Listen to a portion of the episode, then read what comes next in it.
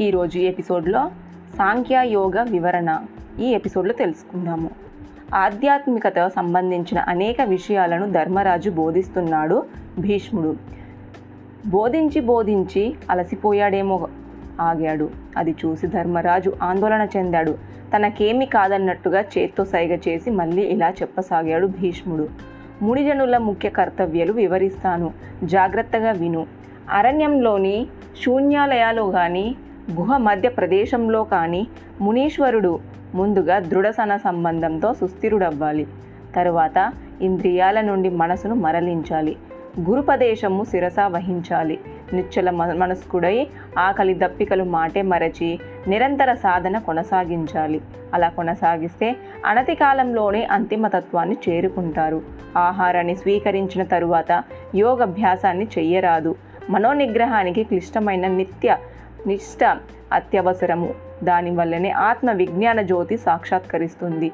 జనులెవ్వరూ లేని ప్రశాంత ప్రదేశంలోనే ఇలాంటి సాధనను చేపట్టాలి. ఇది సాధ్యం కాదనుకుంటే సజ్జనులు ఉన్న స్థానమైన సాధనకు పనికి వస్తుంది. ఇలా యోగ నిష్ట ప్రారంభిస్తే యోగి అజమారమరమైన శాశ్వతంగా సాధిస్తాడు.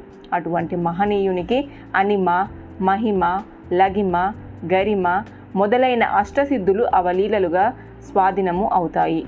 వాటి వల్ల యక్షసిద్ధ సాధ్యాదుల కన్నా అధికుడై లోకాలన్నిటిలోనూ యథేచ్ఛంగా సంచరించగలుగుతాడు. సనకానందనలో ఇలాంటి వారే. యోగనిష్ట కన్నా మహోత్తమైన ధర్మం ఇంకొకటి లేదు. ఇంకా సాంఖ్య యోగాన్ని సమగ్రంగా వివరిస్తాను. శ్రద్ధగా విను. ఇంద్రియాలన్నిటికన్నా మనసు దానికన్నా అహంకారము దానికన్నా బుద్ధి దానికన్నా ప్రకృతి అత్యాధికాలని సంఖ్యావేత్తలు అంటారు. వీటన్నిటిని కంటే పురుషుడు అధికుడు భూతాలు ఐదు శబ్దాది గుణాలు ఐదు. దశేంద్రియాలు మనసు అహంకారం బుద్ధి ప్రకృతి అన్నవి ఇరవై నాలుగు తత్వాలు. చైతన్యవంతుడైన పురుష సాంగత్యము కారణంగానే ప్రకృతి నిరంతర చైతన్యంతో విలసిల్లుతున్నది. మిగిలిన తత్వాలన్నీ ఈ పురుషతత్వం అన్న మహాసముద్రంలో కెరటాలన్నీ సాంఖ్యవేత్తలు అంటారు. స్వతహాగా పురుషునికి ఏమాత్రము గుణ సంసర్గము లేదు. అయితే ప్రకృతిలో తద్దత్వం కారణంగా పురుషుడు గుణవంతుడు అవుతాడు.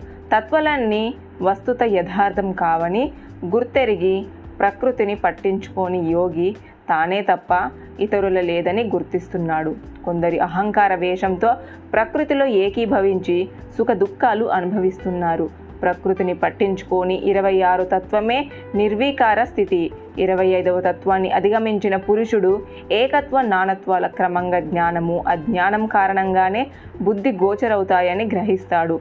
ఏకత్వ నానత్వాలు విద్యా విద్యలు ఫలితాలను తెలుసుకుంటున్నాడు.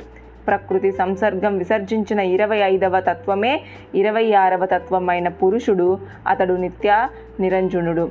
ఆ నిత్య నిరంజనుడు ముక్తే ఇన్ని మాటలెందుకు? సంసార సాంగత్యమే బంధనము సమస్త సాంగత్యాలను పరిత్యజించడమే ముక్తి అని ముగించాడు భీష్ముడు. పితామహ అత్యధికంగా శుచిత్వము ప్రసాదించగలిగే పుణ్యతీర్థము ఏది? అది ఎక్కడ ఉన్నది? ఆ వివరాలు తెలియజేయగలవు అడిగాడు ధర్మరాజు. చెప్పసాగాడిలా భీష్ముడు. ధర్మనందన పుణ్యతీర్థాలన్నీ శుచిత్వాన్ని ప్రసాదించివే. మనసులో నిత్యమన్నీ ఒక పుణ్యతీర్థం ఉంది అది లోపల ధృతి అన్న పెద్ద మడుగులో విలసిల్లుతుంది. తమో రజో గుణాలు రెండింటిని దూరం దూరంగా పారద్రోలి సత్యమన్న ఊతతో మానవుడు ఇంద్రియాలను నిగ్రహించుకోగలిగితే లోకంలో గల పుణ్యతీర్థాలన్నీ ఆ పురుషుని సన్నిధిలో విలసిల్లుతాయి. దమము తపము అహింస శమము ఈ నాలుగు మహనీయమైన పుణిత తీర్థాలని పెద్దలంటారు. వాటి వల్ల మనిషిలోకి లోకోత్తరమైన శుచిత్వము లభిస్తుంది.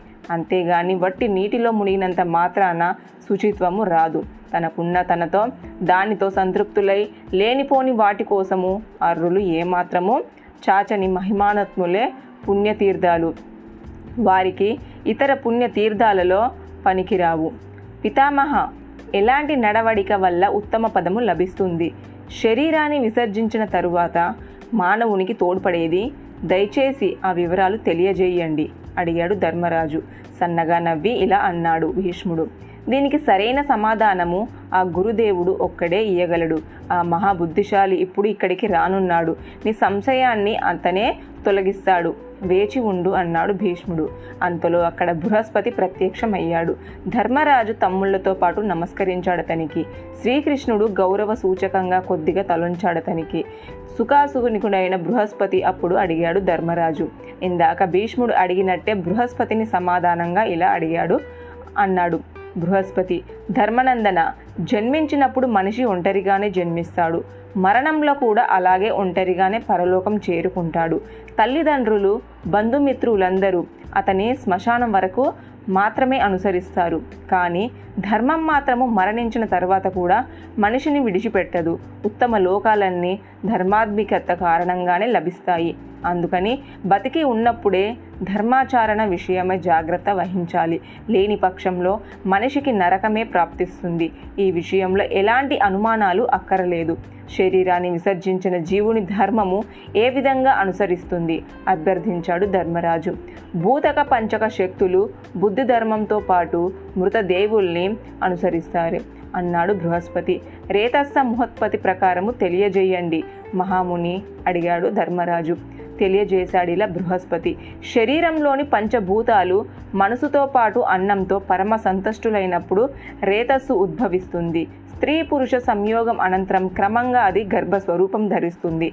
అప్పుడు జన్మించిన మానవుడు పూర్వజన్మ పాపాలను అనుసరించి అందుకు తగిన విధంగా సుఖదుఖాలు అనుభవిస్తాడు. అయితే కేవలము ధర్మ మార్గమే అనుసరించిన మానవుడు తప్పకుండా మహోత్తమ లోకము చేరుకుంటాడు.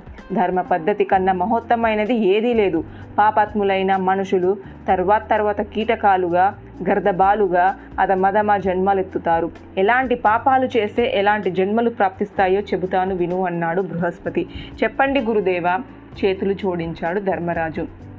తల్లిదండ్రుల పట్ల గురువు పట్ల చేసిన తప్పొప్పులే సుఖదుఖాలకు ధ్యానము దొంగిలించిన మనిషి ఎలుకగా పందికొక్కుగా జన్మిస్తాడు.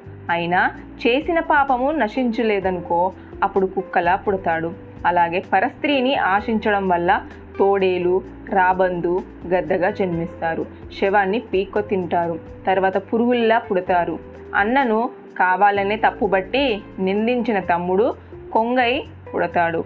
కృతజ్ఞతగా పాల్పడిన వ్యక్తిని యమకింకరులు అత్యంత దారుణంగా వేధిస్తారు. అన్నం పాలు పెరుగు నెయ్యి అప్పాలను దొంగలిస్తే దోమలు ఈగలు పుడతారు. పండు ఇనుము వెండి బంగారాలను దొంగలిస్తే కోతి కాకి గువ్వ పేడ పురుగుల్లా జన్మిస్తారు. వస్త్రాలు దొంగలిస్తే కుందేలుగా పుడతారు. నమ్మి డబ్బు అప్పజెపితే తన దంటు ఎదురు తిరిగిన వ్యక్తి చేపగా పుడతారు.